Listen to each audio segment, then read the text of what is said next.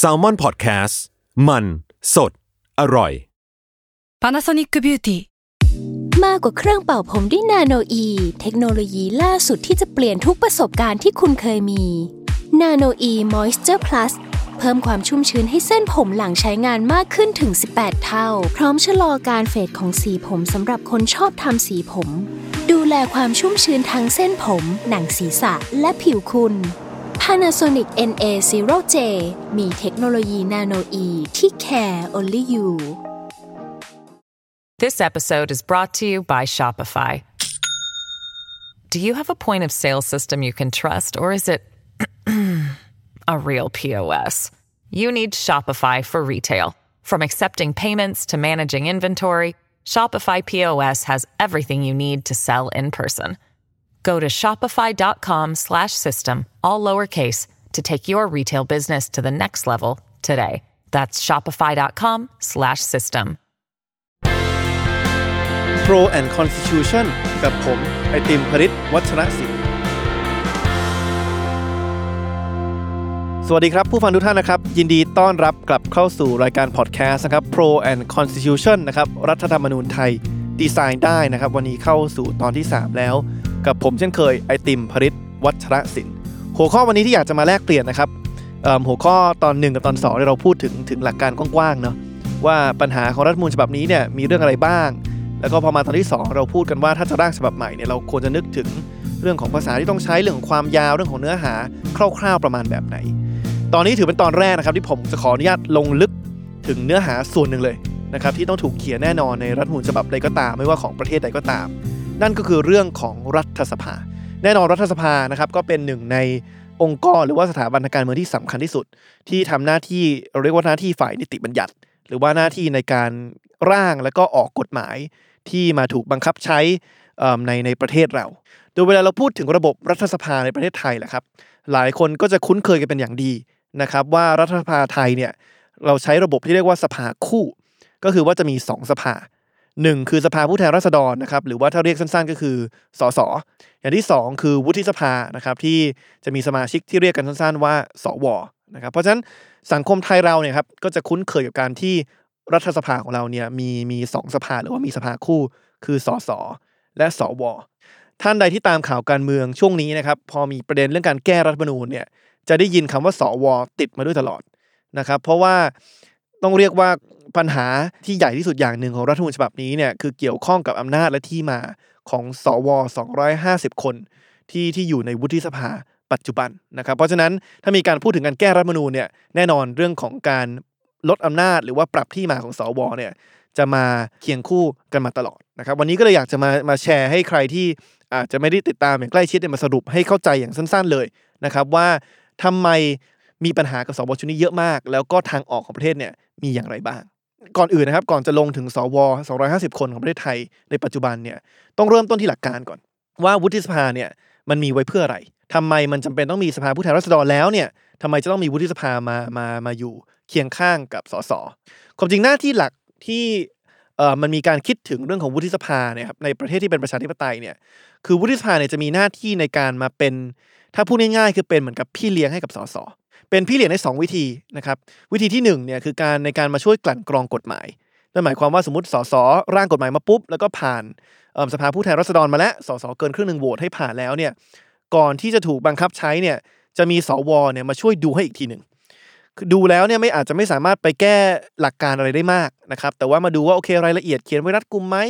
ควรจะเขียนแบบนี้เพิ่มเติมไหมปรับรายละเอียดอะไรเล็กๆน้อยๆไหมนะครับโดยในหลายประเทศเนี่ยเขาก็จะหาสวที่ เรียกว่าไม่ได้เป็นนักการเมือง แต่ว่าเป็นคนที่มีความเชี่ยวชาญในแต่ละสาขาวิชาชีพเนี่ยเข้ามาช่วยดูตรงนี้นะครับเพราะฉะนั้นอันนี้ก็จะเป็นวัตถุประสงค์ที่หนึ่งที่หลายประเทศเนี่ยเขาเขามีไว้ซึ่งสว วัตถุประสงค์ที่สองเนี่ยคือการมาช่วยตรวจสอบทวงดุลอำนาจฝ่ายบริหารนะครับนั่นหมายความว่าสมมติระบบรัฐสภาเนี่ยเรารู้แหละว่านายกเนี่ยจะมาจากพรรคการเมืองที่สามารถคุมเสียงเกินครึ่งหนึ่งในสภาผู้แทนราษฎรได้เนี่ยเพราะฉะนั้นเขาก็กังวลครับว่าสมมุติว่าเกิดทำอะไรที่ไม่ชอบทำขึ้นมาเนี่ย ก็จะพยายามผ่านกฎหมายที่อาจจะเอื้อผลประโยชน์ตัวเอง แล้วก็ให้สสในพรรคตัวเองเนี่ยโหวตผ่านนะครับเพราะฉะนั้นสวเนี่ยก็ต้องเข้ามาเข้ามาเช็คดูอีกทีหนึ่งว่าว่ามีมีมีการการกระทำที่ไม่ชอบทำแบบนี้ไหม อันนี้ก็จะเป็น 2 เหตุผลคร่าวๆนะครับที่มันทำให้หลายประเทศเนี่ยถึงเลือกใช้ระบบสภาคู่ที่มีวุฒิสภามาเคียงข้างสภาผู้แทนราษฎร ทีนี้แหละโอเค มันฟังดูแล้วเนี่ยโดยหลักการแล้วเนี่ยเราก็อาจจะเห็นว่าเออวุฒิสภาก็มีประโยชน์อยู่นะ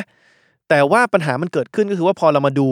เรื่องของอำนาจและก็ที่มาและก็พฤติกรรมของวุฒิสภา 250 คน ชุดปัจจุบันเนี่ยที่มาจากรัฐธรรมนูญฉบับ 60 เนี่ยเราจะเห็นว่ามันมีปัญหาหรือว่าความวิปริตเนี่ยอยู่หลายมิติ ความวิปริตมิติที่หนึ่งคือเรื่องของความวิปริตในอำนาจ ความจริงแล้วอำนาจของวุฒิสภาชุดนี้เนี่ยถือว่าเยอะเกินกว่าที่ควรจะเป็นมากนะครับอำนาจหนึ่งที่สว250 คนชุดนี้ทำได้เนี่ยคือการเข้าไปเลือกนายก นะครับอันนี้เป็นอำนาจที่ที่สวในประเทศอื่นนะครับเขาเขาไม่มีนะครับ ถามว่าทำไมอันนี้มันถึงเป็นอำนาจที่บิดเบือนมากอำนาจที่เป็นปัญหามากเนี่ย ลองคิดตามผมคร่าวๆนะครับ ว่าถ้าเราบอกว่าประเทศประเทศหนึ่งจะเป็นประชาธิปไตยเนี่ยสิ่งหนึ่งที่สำคัญมากของการเป็นประชาธิปไตยเนี่ยคือประชาชนทุกคนเนี่ยต้องเรียกว่ามีหนึ่งสิทธิ์หนึ่งเสียงเท่าเทียมกัน ในการกำหนดทิศทางของประเทศ ซึ่งหนึ่งในวิธีที่ที่จะเราสามารถกำหนดทิศทางของประเทศได้เนี่ยคือการเลือกว่าใครจะเข้าไปดำรงตำแหน่งนายกรัฐมนตรี นั่นหมายความว่าถ้าประเทศไหนจะเป็นประชาธิปไตยเนี่ยจำเป็นว่าประชาชนทุกคนจะต้องมีหนึ่งสิทธิ์หนึ่งเสียงเท่าเทียมกัน ในการกำหนดว่าใครจะเป็นนายก ทีนี้ถ้าเราไปดูกฎกติกาที่ถูกระบุไว้ในรัฐธรรมนูญฉบับ 60 เนี่ยเราจะเห็นว่าอำนาจในการเลือกนายกเนี่ยมันมาจากการประชุมร่วมกันของ 750 คน ถ้าใครจำได้ย้อนไปเดือนมิถุนาเมื่อปีที่แล้วเนี่ยปรากฏการการเลือกนายกที่ได้นายกที่ชื่อว่าพลเอกประยุทธ์จันทร์โอชาเข้ามาเนี่ยก็มาจากการขานชื่อของ 750 คนในรัฐสภา ซึ่ง 750 คนนี้ประกอบไปด้วย 500 คนที่เป็นสสหรือว่าสมาชิกสภาผู้แทนราษฎร อีก 250 คนที่เป็นสว หรือว่าวุฒิสภา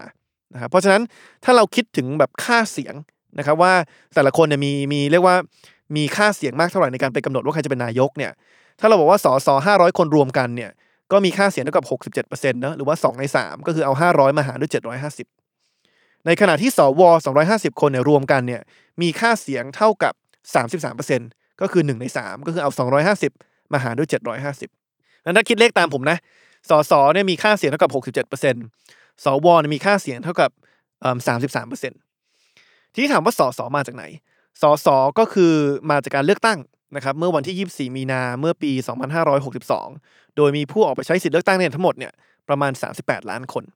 นะครับไม่ว่าผมหรือว่าท่านใดที่ฟังอยู่ที่ออกไปใช้สิทธิเลือกตั้งในวันนั้น เพราะฉะนั้นถ้าเราอยากจะคิดว่าค่าเสียงของประชาชนคนหนึ่งเนี่ยพูดง่ายๆคือชั้นคนหนึ่งเนี่ยมีอำนาจมีอิทธิพลในการกำหนดว่าใครเป็นนายกเนี่ยเทียบเป็นกี่เปอร์เซ็นต์ของทั้งหมดเนี่ยก็ต้องเอาไอ้หกสิบเจ็ดเปอร์เซ็นต์ตรงเนี้ยที่เป็นค่าเสียงรวมกันของสสห้าห้าสิบห้าร้อยคนเนี่ยมาหารด้วยสามสิบแปดล้านเสียงพอเอาหกสิบเจ็ดเปอร์เซ็นต์มาหารด้วยสามสิบแปดล้านเนี่ยคำตอบที่ได้คือศูนย์จุดศูนย์ศูนย์ศูนย์ศูนย์ศูนย์หนึ่งเจ็ดเปอร์เซ็นต์เพราะฉะนั้นผมหรือว่าใครก็ตามที่ฟังอยู่นะครับที่ไม่ได้เป็นสสหรือสวนะ ก็จะมีค่าเสียงเทียบเท่ากับ 0.0000017%อาจจะฟังดูน้อยนะครับ แต่ความจริงมันไม่ได้แปลกเท่าไหร่หรอก เพราะว่าประเทศเราก็มีประชาประชากรประมาณ 60-70 ล้านคนนะครับ ถ้าแบบคนใดคนหนึ่งจะมีอำนาจในการกำหนดนายกสูงมากเนี่ยมันก็คงไม่ใช่ประชาธิปไตยแล้วล่ะ แต่สิ่งที่มันประหลาดเนี่ยหรือวันวิปริตเนี่ยคืออีกด้านหนึ่งครับ คือเราบอกว่าสว 250 คนรวมกันเนี่ยมีค่าเสียงเท่ากับ 33% แต่สว250 คนนี้ไม่ได้มาจากการเลือกตั้งของประชาชนหลายล้านคนนะครับแต่มาจากการคัดเลือกโดยคณะกรรมการสรรหาทั้งหมด 10 คน เพราะฉะนั้นเนี่ยถ้าเราคิดว่าคณะกรรมการสรรหาสวใน 10 คนนี้หนึ่งใน 10 คนนี้มีอำนาจเท่ากับกี่เปอร์เซ็นต์เนี่ยเราก็เอา 33%เนี่ยมาหาร 10คำตอบที่ได้คือ 3.3%นั่นหมายความว่าคณะกรรมการสรรหาสวหนึ่งคนเนี่ยมีอำนาจเทียบเท่ากับ 3.3%เลย ในการมากำหนดว่าใครจะเป็นนายก พอเราไอ้3.3%ที่เป็นอำนาจของคณะกรรมการสรรหาสวมาหารด้วย0.0000017%ที่เป็นอำนาจของประชาชนคนหนึ่งแล้วเนี่ย เราจะได้คำตอบคือ1.9ล้านหรือว่าประมาณ2ล้าน ตัวเลข2ล้านนี้หมายความว่าอะไร ตัวเลข2ล้านนี้หมายความว่า คณะกรรมการสรรหาสวหนึ่งคนเนี่ยมีอำนาจมากกว่าประชาชนหนึ่งคนเนี่ยสองล้านเท่า นั่นหมายความว่าคณะกรรมการสรรหาสวหนึ่งคนเนี่ยมีอำนาจเท่ากับประชาชนมารวมตัวกัน2ล้านคน สมมติ 2 ล้านคนเห็นเห็นไปในทิศทางเดียวกัน ว่าอยากจะเลือกคนที่เป็นนายกเนี่ย ถ้าเกิดว่าคณะกรรมการสรรหาสวหนึ่งคนบอกว่าอยากได้อีกคนหนึ่งเป็นนายกเนี่ย ถือว่าเสียงเท่ากัน เพราะฉะนั้นค่าเสียงของเรามันไม่เท่ากันครับ ตราบใดที่เรามีรัฐมนูญฉบับนี้เนี่ยที่เปิดหรือว่ามีการให้อำนาจสวในการมาเลือกนายก มันเป็นการทำให้คณะกรรมการสรรหาสวเนี่ยมีอำนาจมากกว่าประชาชน 2 ล้านเท่า ขัดกับหลักหนึ่งสิทธิ์หนึ่งเสียงของประชาธิปไตยนะครับเพราะฉะนั้นเนี่ยอันนี้ความวิปริตที่หนึ่งเลย นะครับคือความวิปริตในอำนาจ เราเรียกเราให้อำนาจสวเนี่ยเยอะเกินไป แม้กระทั่งให้มาเลือกนายกด้วย แต่ความจริงแล้วเนี่ยสิ่งที่มันน่ากังวลก็คือว่าอำนาจที่เยอะของสวชุดนี้เนี่ยมันไม่ใช่แค่อำนาจเลือกนายกนะครับ แต่มันมีอีกหลายอำนาจครับที่เราไปเพิ่มให้กับสวชุดนี้เนี่ยที่เราไม่เคยให้กับสวชุดอื่น ๆ มาก่อนเลยโอเคอำนาจหนึ่งแหละที่อาจจะเคยมีในในฉบับ 40 แล้วก็ถือเป็นอำนาจที่ค่อนข้างเยอะเหมือนกันของสวนะครับคืออำนาจในการมารองรับชื่อของผู้ดำรงตำแหน่งกรรมการองค์กรอิสระ ทุกคน นั่นหมายความว่าถ้ามีการเสนอชื่อว่าคนนี้มาเป็นกรรมการปปชกรรมการกกตมาเป็นตุลาการศาลรัฐมนูญเนี่ยคือทุกรายชื่อเนี่ยจะไม่สามารถมาดำรงตำแหน่งได้ ถ้าเกิดสวเกินครึ่งไม่อนุมัตินะครับมันก็กลายเป็นว่าเนี่ยสวนอกจากมีอำนาจเลือกนายกแล้วเนี่ยยังมีอำนาจในการมาเรียกว่ามายับยั้งได้อีก ว่าจะให้ใครดำรงตำแหน่งกรรมการองค์กรอิสระ หรือว่าจะไม่ให้ใคร นอกจากจะเลือกนายกได้แล้ว เลือกกรรมการองค์กรอิสระได้แล้วเนี่ยอีกสิ่งหนึ่งที่สว ชุดนี้มีเนี่ยในส่วนของอำนาจเนี่ยคืออำนาจในการยับยั้งการแก้รัฐธรรมนูญ อย่างที่บอกคือการแก้รัฐธรรมนูญเนี่ยมันโดยหลักการแล้วแหละมันควรจะยากกว่าการแก้การแก้กฎหมายทั่วไปนะครับแต่ว่าฉบับนี้ไปกำหนดให้มันยากขึ้นกว่าเดิมอีก ก็คือบอกว่าถ้าจะแก้รัฐธรรมนูญมาตราใดก็ตามเนี่ยนอกจากจะได้เสียงส่วนหนึ่งในสภาผู้แทนราษฎรแล้วเนี่ยยังต้องได้เสียงเกินหนึ่งในสามของสวทั้งหมด นั่นหมายความว่าถ้าจะแก้รัฐมนูญไม่ว่ามาตราใดก็ตามเนี่ยต้องมีสวอย่างน้อย 84 จาก 250 คนเนี่ยเห็นชอบด้วย แล้วท้ายสุดแล้วนะครับยังมีอีกอำนาจหนึ่งที่ไปเพิ่มให้กับสว ก็คือการไปบอกว่าถ้าจะมีการพิจารณากฎหมายที่เกี่ยวข้องกับการปฏิรูปประเทศ จะไม่ใช่เป็นการพิจารณาที่ให้แค่สสมาโหวตกันอย่างเดียว จะต้องสสและสวมาร่วมกันโหวต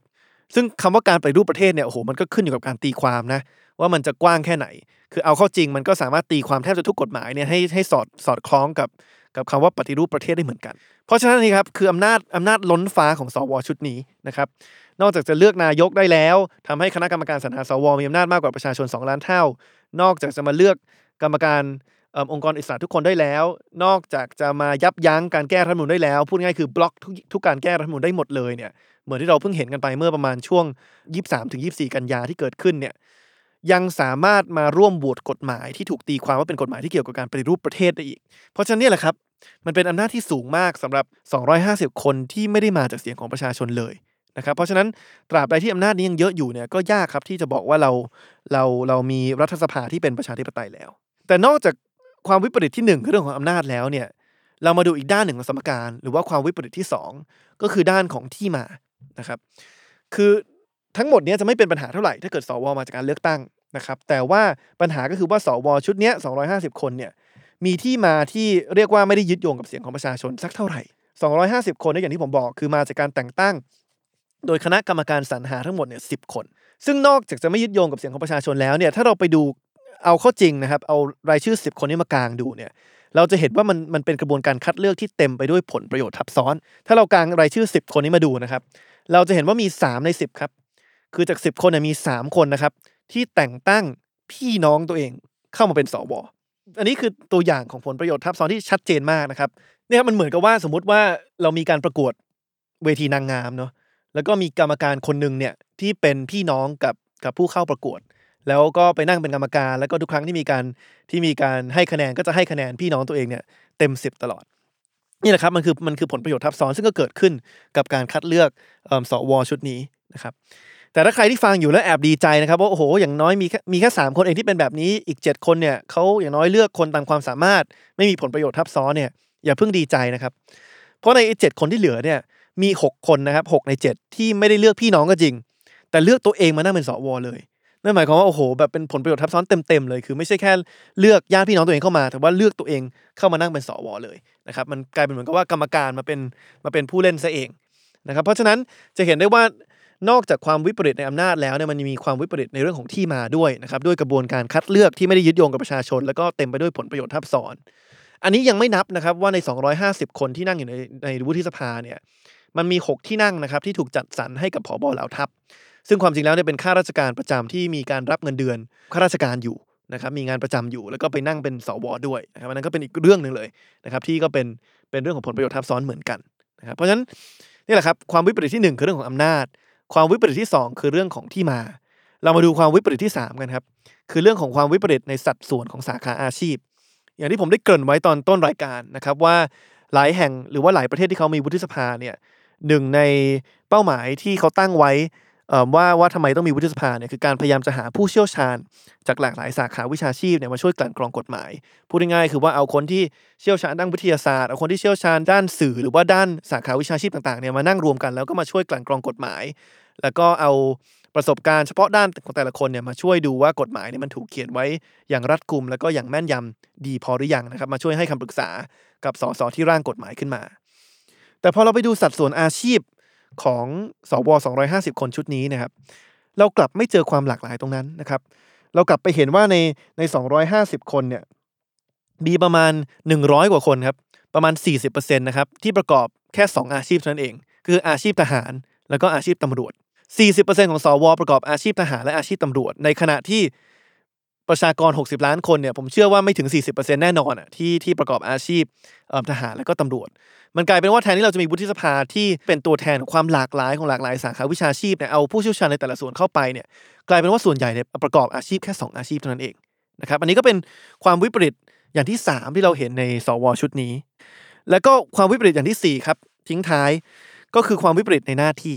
นะครับอย่างที่บอกคือวัตถุประสงค์อย่างหนึ่งหรือว่าหน้าที่หลักของการมีสวเนี่ยคือการเข้าไปตรวจสอบทวงดุลอำนาจฝ่ายบริหาร นะครับเพื่อป้องกันไม่ให้เรียกว่ารัฐบาลที่สามารถคุมเสียงข้างมากของสสในสภา ผู้แทนราษฎรได้เนี่ยผ่านกฎหมายอะไรที่ที่ไม่ชอบทำหรือว่าเอื้อเอื้อประโยชน์ให้กับให้กับพวกพ้องตนเอง แต่พอเราไปดูว่าเอ๊ะสวชุดนี้เนี่ยทำงานมา 1 ปีกว่าเนี่ยมีการตรวจสอบทวงดุลอำนาจฝ่ายบริหารจริงหรือเปล่าเนี่ยเราอาจจะตกใจนะครับ เพราะเราจะเห็นว่ามันมีทั้งหมดประมาณ 145 มตินะครับที่ถูกผ่านจากสสเนี่ยไปให้สวพิจารณาต่อเนี่ยปรากฏว่าในในในหนึ่งร้อยสี่สิบห้ามติเนี้ย ไม่มีมติไหนที่สวปัดตกเลยนะครับ คือให้ผ่านหมดเลย คือให้ไฟเขียวผ่านหมดเลย แล้วไม่ใช่แค่ให้ไฟเขียวธรรมดาด้วย คือไม่ใช่แค่ให้ไฟเขียวหลังจากได้มีการพิจารณาพูดคุยกันแล้วถกเถียงกันแล้วนะครับ แต่ให้ไฟเขียวด้วยการโหวตเห็นชอบเนี่ยในอัตราที่อยู่ที่ 96.1%นั่นคือว่าไม่ใช่แค่ว่าแต่ละครั้งที่สสให้พิจารณาเนี่ยก็มีสวบางคนไม่เห็นด้วยบางคนเห็นด้วย แต่ส่วนใหญ่เนี่ยเห็นด้วยกันหมดเลย 96%อันนี้แหละครับมันเลยทำให้เห็นว่า สวชุดนี้ไม่ได้ทำหน้าที่ในการพยายามจะตรวจสอบหรือว่าถ่วงดุลฝ่ายบริหารนะครับ แต่ว่าความจริงเนี่ยกลายเป็นว่าเข้ามาแล้วมาให้ท้ายทุกๆอย่างที่ฝ่ายบริหารนั้นออกมาแล้วก็ให้ให้สภาผู้แทนราษฎรเนี่ยผ่านขึ้นมา หลายคนอาจจะคุ้นเคยครับกับคำว่าเผด็จการรัฐสภานะครับที่ว่าเอิ่มเป็นกลุ่มการเมืองที่อาจจะคุมเสียงส่วนมากในสภาได้เนี่ยก็คือใช้สภาเป็นแค่เครื่องมือในการผ่านกฎหมายทุกอย่าง โดยที่เลี่ยงการตรวจสอบถ่วงดุลทั้งหมดนะครับ อันนี้ก็เรียกได้ว่าก็ก็เข้าข่ายเรื่องของเผด็จการรัฐสภา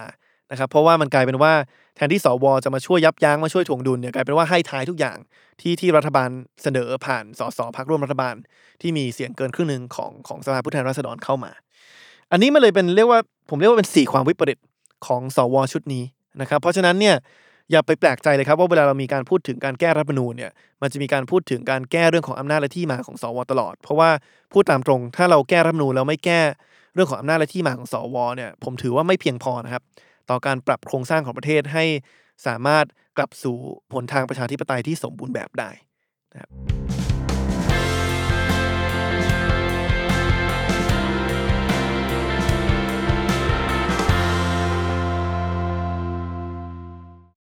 This episode is brought to you by Shopify. Do you have a point of sale system you can trust, or is it a real POS? You need Shopify for retail. From accepting payments to managing inventory, Shopify POS has everything you need to sell in person. Go to shopify.com slash system, all lowercase, to take your retail business to the next level today. That's shopify.com slash system.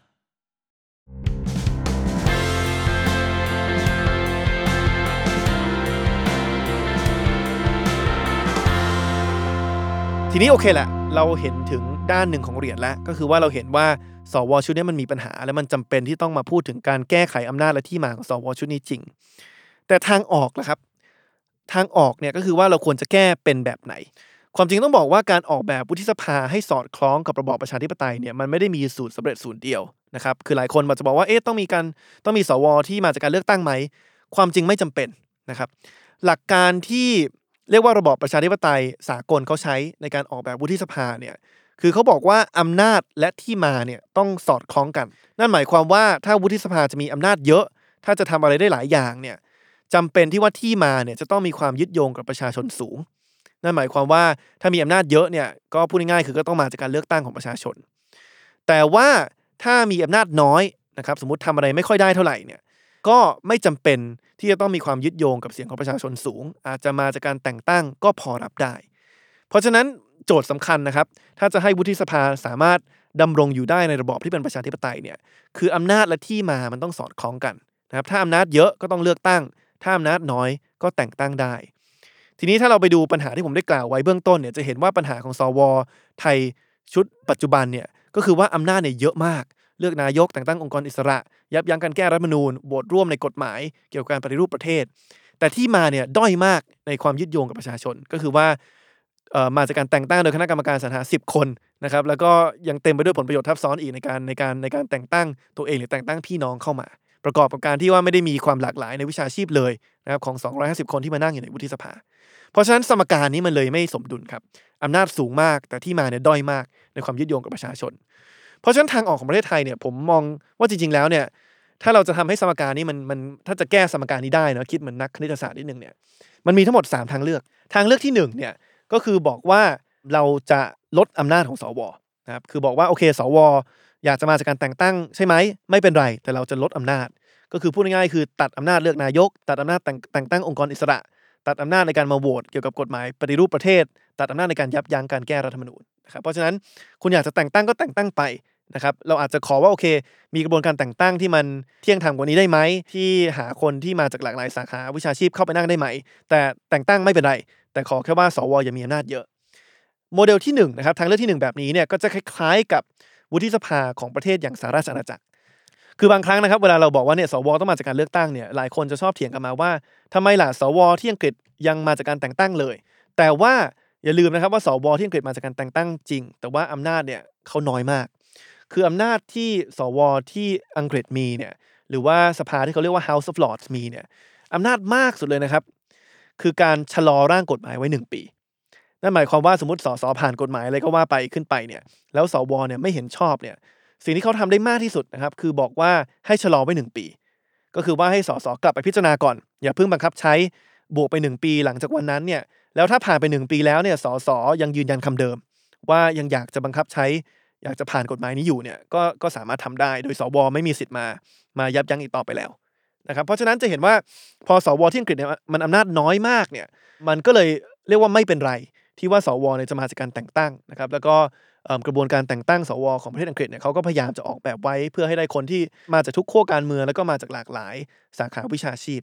นะครับเพราะฉะนั้นโมเดลที่หนึ่งถ้าเราอยากจะไปแบบนี้นะครับก็คือการลดอำนาจสว ใช้โมเดลสว แต่งตั้งที่มีอำนาจน้อย โมเดลที่ 2 ที่เราสามารถเลือกไปได้นะครับคือการบอกว่าสวจะมีอำนาจเยอะเนี่ยไม่เป็นไรมีไปเลย แต่ว่าต้องมาจากการเลือกตั้งนะครับก็คือว่าอำนาจเยอะไม่เป็นไร แต่ว่าต้องเปลี่ยนจากการแต่งตั้งมาเป็นการเลือกตั้ง อันนี้ก็จะเป็นทางออกที่คล้ายๆ กับสหรัฐอเมริกานะครับอย่างสหรัฐอเมริกาเนี่ยเขาก็มีวุฒิสภาที่เรียกว่า Senateซึ่งเซเนตของอเมริกาเนี่ยก็ถือว่ามีอำนาจค่อนข้างเยอะนะครับสามารถถอดถอนประธานาธิบดีที่มาจากการเลือกตั้งโดยตรงได้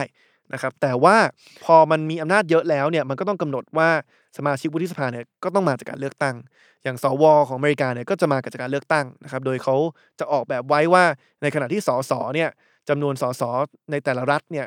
จะมีจำนวนตามสัดส่วนของประชากรก็คือว่ารัฐไหนมีประชากรเยอะก็จะมีสสเยอะ รัฐไหนประชากรน้อยก็จะมีสสน้อยเนี่ยแต่สวเอ่อหรือว่า senator ที่มาจากการเลือกตั้งที่สหรัฐอเมริกาเนี่ยก็คือจะมีจะมีกำหนดไว้เลยว่าต้องเป็น 2 คนต่อรัฐ เพื่อที่ว่าจะทำให้รัฐที่มีประชากรน้อยเนี่ยอย่างน้อยเขามีตัวแทนอย่างสมน้ำสมเนื้อหน่อยในวุฒิสภา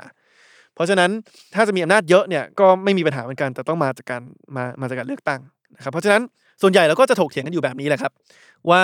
ถ้าจะแก้สมการสวไทยนะครับที่มีอำนาจสูง แล้วก็มีความยึดโยงกับประชาชนต่ำเนี่ยมันก็เหมือนกับว่าจะมีการแก้ได้สองแบบแบบหนึ่งก็คือการลดอำนาจ แล้วก็มีสวแต่งตั้งอำนาจน้อยหรืออย่างที่สองก็คือการเพิ่มความยึดโยงกับประชาชน ก็คือมีสวที่อำนาจมาก แล้วก็มาจากการเลือกตั้ง แต่ความจริงมันมีทางเลือกที่3นะครับซึ่งความจริงผมอะเห็นด้วยกับทางเลือกนี้มากที่สุด ก็คือทางเลือกที่บอกว่า แทนที่เราจะมาเสียเวลาแก้สมการนี้ให้มันเท่ากันให้อำนาจที่มาเท่ากันแล้วเนี่ยก็ตัดสวออกไปเลย ก็ใช้ระบบที่เขาเรียกว่าสภาเดี่ยว ก็คือเป็นรัฐสภาที่ไม่ใช่สภาคู่แล้วคือไม่ได้มีทั้งสภาผู้แทนราษฎร แล้วก็วุฒิสภา แต่มีสภาเดี่ยว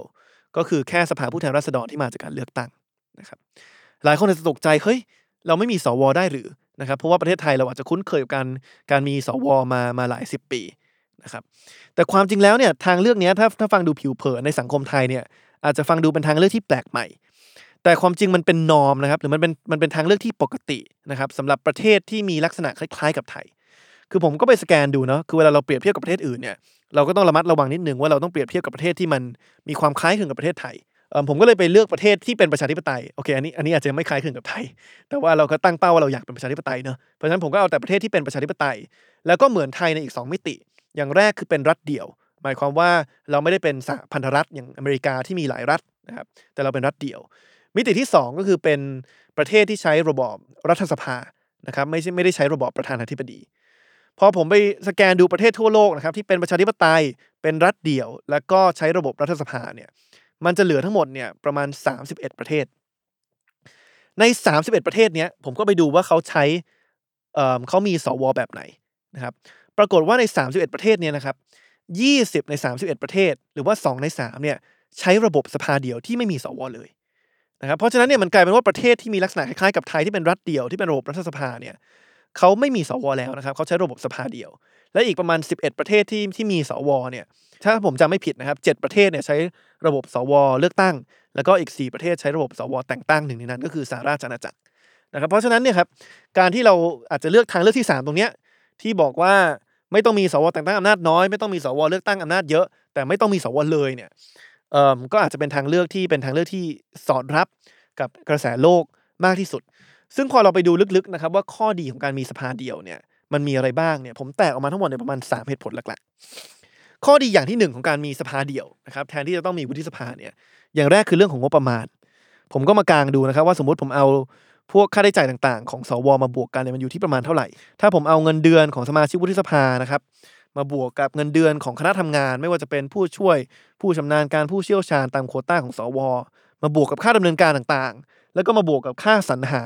ค่าของกระบวนการสรรหาที่ครั้งที่แล้วใช้ไป 1,300 ล้านบาทเนี่ยไอกระบวนการที่ผมบอกว่า 10 คนมาเลือกพี่น้องเลือกตัวเองเข้ามาเนี่ยใช้ไป 1,300 ล้านบาทนะครับถ้าบวกตรงนี้ทั้งหมดแล้วเนี่ยมันจะอยู่ที่ประมาณ 1,000 ล้านบาทต่อปี ซึ่งถามว่า 1,000 ล้านบาทต่อปี เยอะไหมก็ผมมองว่าถ้ามันไม่ถูกใช้อย่างคุ้มค่าก็ถือว่าเยอะมากนะครับ และด้วยสถานการณ์ปัจจุบันเนี่ยที่เราก็ต้องพยายามจะจัดสรรงบประมาณให้สามารถ นำมาช่วยฟื้นฟูเศรษฐกิจได้หลังจากที่มีวิกฤตโควิดเข้ามาเนี่ยถ้าไอหนึ่งพันล้านบาทต่อปีเนี่ยมันสามารถถูกโยกไปใช้ในในส่วนอื่นที่อาจจะเป็นประโยชน์ต่อการมีวุฒิสภาได้เนี่ยมันก็สามารถช่วยตรงนี้ได้พอสมควรนะครับเพราะฉะนั้นข้อดีของสภาเดี่ยวอย่างหนึ่งเนี่ยแน่นอนประหยัดงบประมาณ 1,000 ล้านบาทต่อปีนะครับเป็นอย่างต่ำข้อดีข้อที่2นะครับคือผมเรียกว่าเป็นการประหยัดเวลาแล้วก็แรง ที่เราอาจจะต้องเสียไปกับการพยายามจะหาสมดุลให้กับอำนาจและที่มาของสว อย่างที่บอกแหละครับคือถ้าเราบอกว่าเราจะมีสวเนี่ยแล้วเราอยากให้มันสอดรับกับระบอบประชาธิปไตยเนี่ยเราก็ต้องมาดูว่าอำนาจและที่มาเนี่ยควรจะเป็นอย่างไรเพื่อให้มันเท่ากัน แต่ว่าไอ้กระบวนการในการในการพยายามจะทำให้อำนาจและที่มามันเท่ากันเนี่ยมันเป็นกระบวนการที่มันใช้เวลาพอสมควรนะครับแล้วมันใช้แรงเยอะพอสมควร แล้วเราก็เห็นว่ามันมีตัวอย่างของหลายประเทศทั่วโลกที่พยายามจะใช้เวลาหาสมดุลตรงเนี้ยและในที่สุดเขาก็หาไม่ได้ จนเขาก็เปลี่ยนจากระบบสภาคู่ ไปเป็นระบบสภาเดียวในที่สุด อย่างตัวอย่างหนึ่งเนี่ยคือประเทศนิวซีแลนด์ นะครับประเทศนิวซีแลนด์เนี่ยตอนแรกเนี่ยพยายามจะไปในโมเดลที่ 1 คือโมเดลสวแต่งตั้งที่อำนาจน้อย แต่ว่าพอเขาทำไปทำมาเนี่ยเขาก็พบกับความยากลำบากมากนะครับที่จะหากระบวนการแต่งตั้งเนี่ยที่ได้สวที่เป็นกลางทางการเมืองจริง ๆ คือพอทำไปแล้วเนี่ยกลายเป็นว่ามันก็มีการที่กลุ่มการเมืองเข้าไปแทรกแซงในกระบวนการแต่งตั้งทำทำให้เขาไม่สามารถหาสวที่เป็นกลางทางการเมืองได้จริง ๆ มันก็เลยทำให้นิวซีแลนด์เนี่ยพอพอเข้าสู่ปี 1951เนี่ยก็เลยตัดสินใจว่าพอแล้ว เสียเวลากับกับตรงนี้ไปพอแล้ว แล้วก็ไม่ได้ได้ประโยชน์จากมันมากเท่าไหร่ ก็เลยตัดสินใจยุบสว แล้วก็เปลี่ยนไปเป็นระบบสภาเดียวในปี 1951 อีกตัวอย่างหนึ่งนะครับคือประเทศสวีเดนนะครับซึ่งสวีเดนเนี่ยเขาไม่ได้ไปในโมเดลที่ 1 แต่เขาไปในโมเดลที่ 2 ก็คือพยายามจะมีสว ที่มีอำนาจเยอะแต่มาจากการเลือกตั้ง แต่พอทำไปทำมาเนี่ยพอมีการจัดการเลือกตั้งปุ๊บเนี่ยมันกลายเป็นเกิดปรากฏการณ์หนึ่งที่อาจจะคล้ายกับปรากฏการณ์ที่เคยเกิดขึ้นในประเทศไทยก็คือว่า พอมีจัดการเลือกตั้งสวแล้วเนี่ย คนที่มาสมัครเป็นสวคนที่ได้รับเลือกตั้งเข้ามาเป็นสวเนี่ยก็มักจะมีเรียกว่ามีฐานเสียง หรือว่ามีความเชื่อมโยงกับกลุ่มทางการเมืองที่ที่อยู่ในสภาผู้แทนราษฎรปรากฏการที่ที่คำศัพท์ที่คนไทยจะคุ้นเคยกันคือคือคำว่าสภาผัวเมียที่เราเคยมีกันในช่วงที่สวมาจากการเลือกตั้งพูดง่ายๆคือว่า อาจจะเป็นสามีที่อยู่ในสสแล้วก็ภรรยาไปลงเป็นสว หรือว่าภรรยาเป็นสสแล้วก็สามีไปลงเป็นสว อันนี้คือปรากฏการณ์ที่เคยเคยเกิดขึ้นที่ไทย แล้วก็คล้ายๆ กันก็เคยเกิดขึ้นที่สวีเดนเหมือนกัน จนเขารู้สึกว่าพอทำแบบนี้ไปแล้วเนี่ยมันไม่ได้มีประโยชน์เลยกับการมีสว เพราะว่ามันก็จะมีกลุ่มอำนาจทางการเมืองที่คุมสวเนี่ยเหมือนกับสสเลย มันก็กลายเป็นว่ามีสภาที่หน้าตาเหมือนกันเป๊ะเลย2เวอร์ชัน ซึ่งมันก็ทำให้เปลืองงบประมาณเปล่าๆเขาก็เลยตัดสินใจยุบสวไปแล้วก็เปลี่ยนมาเป็นระบบสภาเดียวในปี 1970 เพราะฉะนั้นนี่แหละครับนิวซีแลนด์ก็ลองแล้วก็หาสมดุลไม่ได้ สวีเดนก็ลองแล้วหาสมดุลไม่ได้ เราอาจจะพูดก็ได้ครับว่าความจริงประเทศไทยก็พยายามลองแล้ว ตอนรัฐธรรมนูญฉบับ 40 เนี่ยที่ให้สวมาจากการเลือกตั้ง แล้วก็อาจจะมีอำนาจเยอะขึ้นมาหน่อยเนี่ยแต่ก็หาสมดุลไม่ได้เหมือนกัน เพราะว่ามันกลายเป็นว่าสวที่เราได้มาเนี่ยก็มีความยึดโยงกับกลุ่มการเมืองคล้ายๆ กับสส หรือว่าที่มันเกิดปรากฏการณ์ที่เรียกว่าสภาผัวเมียเพราะฉะนั้นจำเป็นไหมครับ ที่เรียกว่าเราจะต้องเสียแรงเสียเวลาในการพยายามจะหาสมดุลนี้เพิ่มเติม หรือว่าเราควรจะบอกว่าในเมื่อประเทศอื่นเขาก็เขาก็หาไม่ได้เหมือนกันประเทศไทยพยายามมาแล้วก็หาไม่ได้เนี่ย เราก็เรียกว่าตัดไฟตั้งแต่ต้นลม แล้วก็ไม่ต้องเสียแรงเสียเวลาตรงนี้เนี่ยในการไปพยายามออกแบบวุฒิสภาที่อำนาจและและที่มาสอดคล้องกัน แล้วก็ไม่ต้องมีวุฒิสภาเลยนะครับเพราะฉะนั้นเหตุผลที่หนึ่งคือประหยัดเงิน เหตุผลที่สองคือประหยัดเวลาและแรง แต่เหตุผลที่สามที่ผมว่าสำคัญที่สุดเนี่ยก็คือความจริงแล้วเนี่ยถ้าเรามาดูอำนาจหน้าที่ที่เราคาดหวังว่าสวควรจะทำเนี่ยมันอาจจะมาถกเถียงกันได้นะครับ ว่าในในสภาพแวดล้อมปัจจุบันในสภาพเศรษฐกิจสังคมปัจจุบันเนี่ย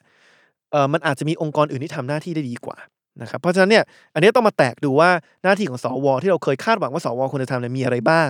แล้วมันมีองค์กรไหนที่ทำได้ดีกว่าสว หรือเปล่านะครับ